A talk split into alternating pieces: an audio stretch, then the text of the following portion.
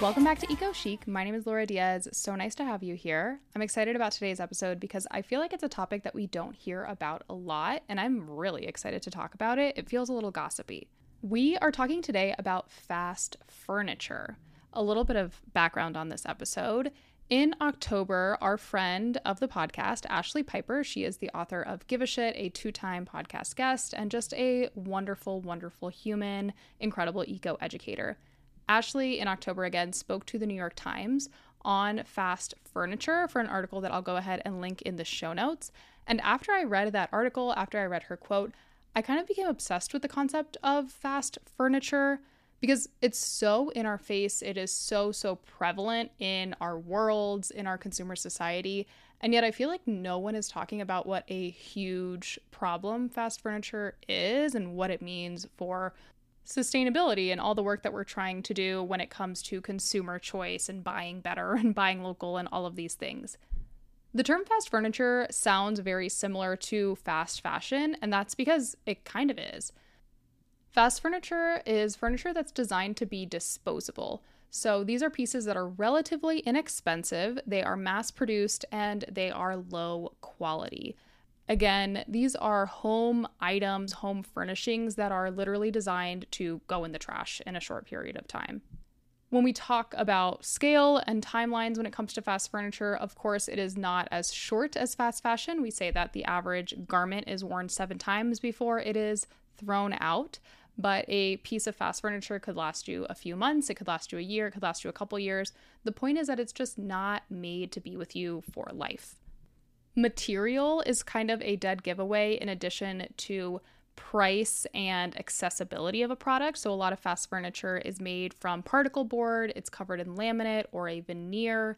And very often, the shops that we're associating with fast furniture are the shops where we're also associating low cost or easy access. Again, we're thinking that fast furniture is pieces that are being mass produced. So we're thinking about shops like IKEA, we're thinking about Wayfair, some of the lines at Target, like the Home Essentials lines. IKEA is kind of like the Shein of fast furniture. So we're going to go ahead and talk about IKEA in a minute. But I first want to talk about an item that we may already have an image of in our heads. It's from that Home Essentials line of Target I just mentioned. If you're in another country, I'm sure that there is a very comparable item when I mention this. I'm thinking of an eight cube organizer that's kind of synonymous with the college dorm room. It's made out of particle board, it's assembled with little plastic pegs. It's literally designed to be thrown in a dumpster when you move out of that dorm in nine months that is fast furniture. It's something that you can buy anywhere during that dorm move in season. It's something that is low quality. Again, it's particle board, it's little plastic pegs holding it together. It's relatively inexpensive because it's going into a dorm room, and you are okay not being emotionally attached to this piece of furniture. You're okay with throwing it out when it's time for you to move on to your next place. Now, switching gears a little bit, I want to talk about IKEA. IKEA is kind of the biggest and baddest when it comes to fast furniture globally. I found a great blog post about the waste associated with fast furniture from a writer and sustainability educator named Heidi Bischoff, and I will go ahead and link that piece in the show notes. But I wanted to share this really fascinating piece of information about an IKEA bookshelf. IKEA makes 15 Billy bookcases a minute. So, this is a bookcase that is covered in veneer, it's made out of particle board, and more than 60 million Billy bookcases have been produced. I'm sure it's more because this article was published in 2019. Now, this was the part that was also wild to learn. Bloomberg now uses this specific IKEA Billy bookcase as an economic index. These bookcases are the cheapest to buy in Europe, according to this article that I'll link again in the show notes. And the price of these bookcases is being used to gauge consumer spending and the value of the euro. The most clear sustainability problem with fast furniture is waste. These are disposable items, and we should be thinking of them and their life cycles pretty similarly to how we think about buying fast fashion or single use plastics. I said at the top of the episode, the timelines for fast furniture is a little bit more murky than things like fast fashion or single use plastics. But again, these are items that are not intended for you to have for an extended period of time. They are not built to last, and they are not items that are so personal or so perhaps deeply thought about at the point of purchase because they're not intended to be in your life. Quick break to tell you about our sponsor today, Caraway. I've heard so much about Caraway cookware, and I am so, so excited to talk to you about them today.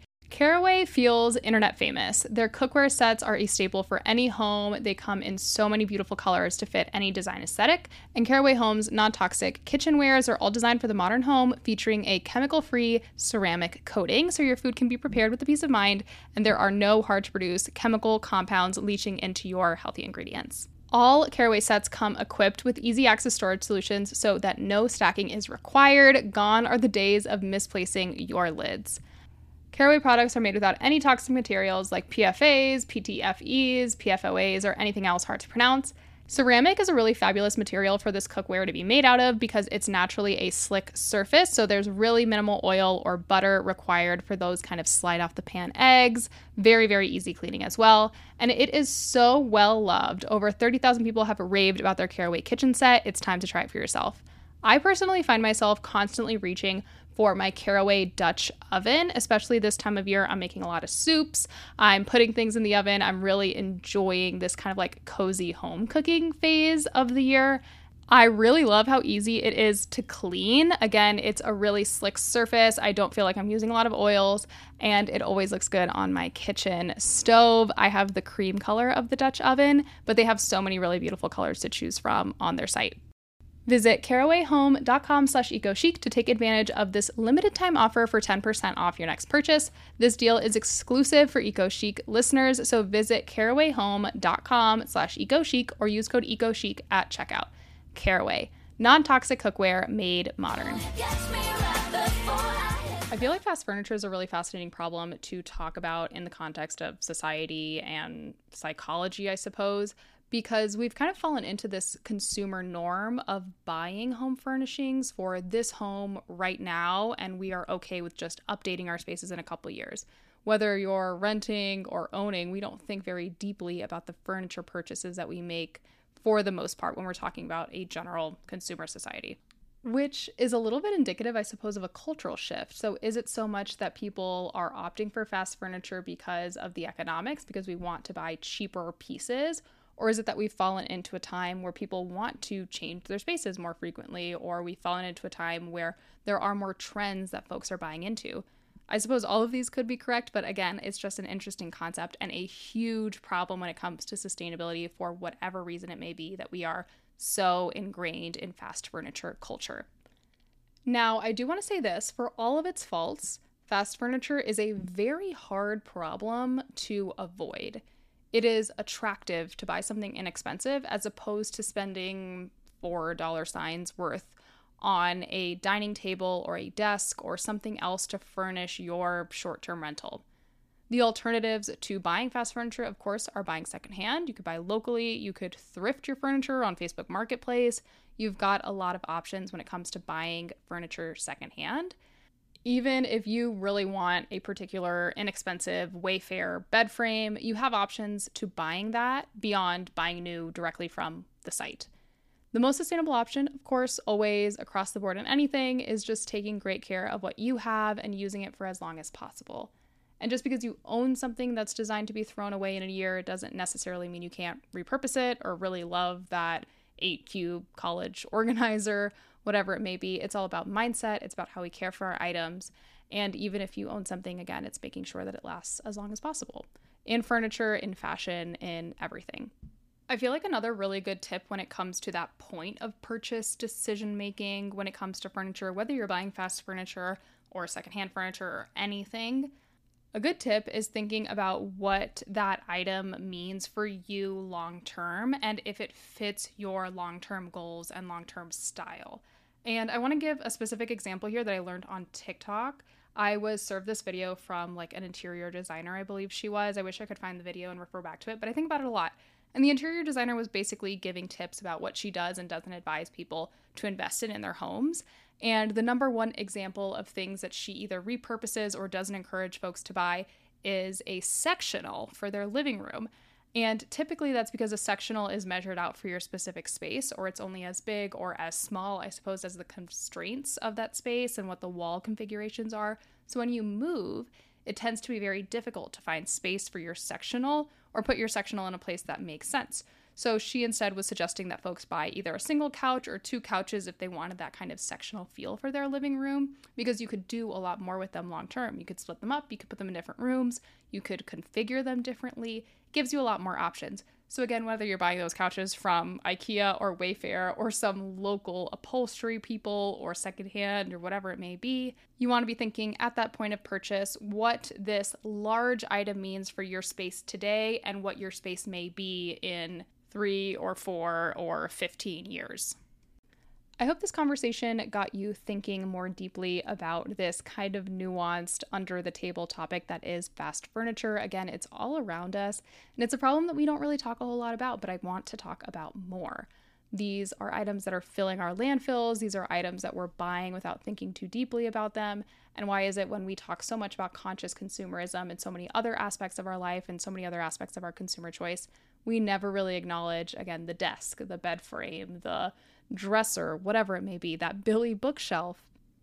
It's a hard problem to avoid. Again, I totally recognize that it is a financial privilege to buy furniture new, well crafted, made to last, made out of natural materials. But we definitely have other options, and we should be having more conversations about this. So I hope this is a conversation that got you thinking a little bit. I'd love to hear your thoughts, and I'd love to talk about this more in depth with an expert in the future. If you're interested in learning more about more mindful home design beyond furniture, I'm going to link in the show notes a really in depth, wonderful, valuable conversation that I held last fall with Amanda Gunawan. She is a really brilliant interior designer who shared a lot of thoughts about long term, mindful, sustainable spaces. I think you'll enjoy that episode if you haven't listened to it yet. We will have so many links in the show notes to articles, to blog posts that I mentioned that note about the Billy bookcase being an economic index, and of course, the article that started all of this for me, where Ashley Piper is linked from the New York Times. So, with that, I hope you have a really fabulous day. I hope you learned a little something. If you did, share this episode with a friend. I look forward to hearing your thoughts. You can rate and review wherever you're listening on Spotify, on iTunes, on iHeartRadio. And all of my social links are down below if you want to get in touch. With that, I hope you have a great day, and I will talk to you very soon. Bye.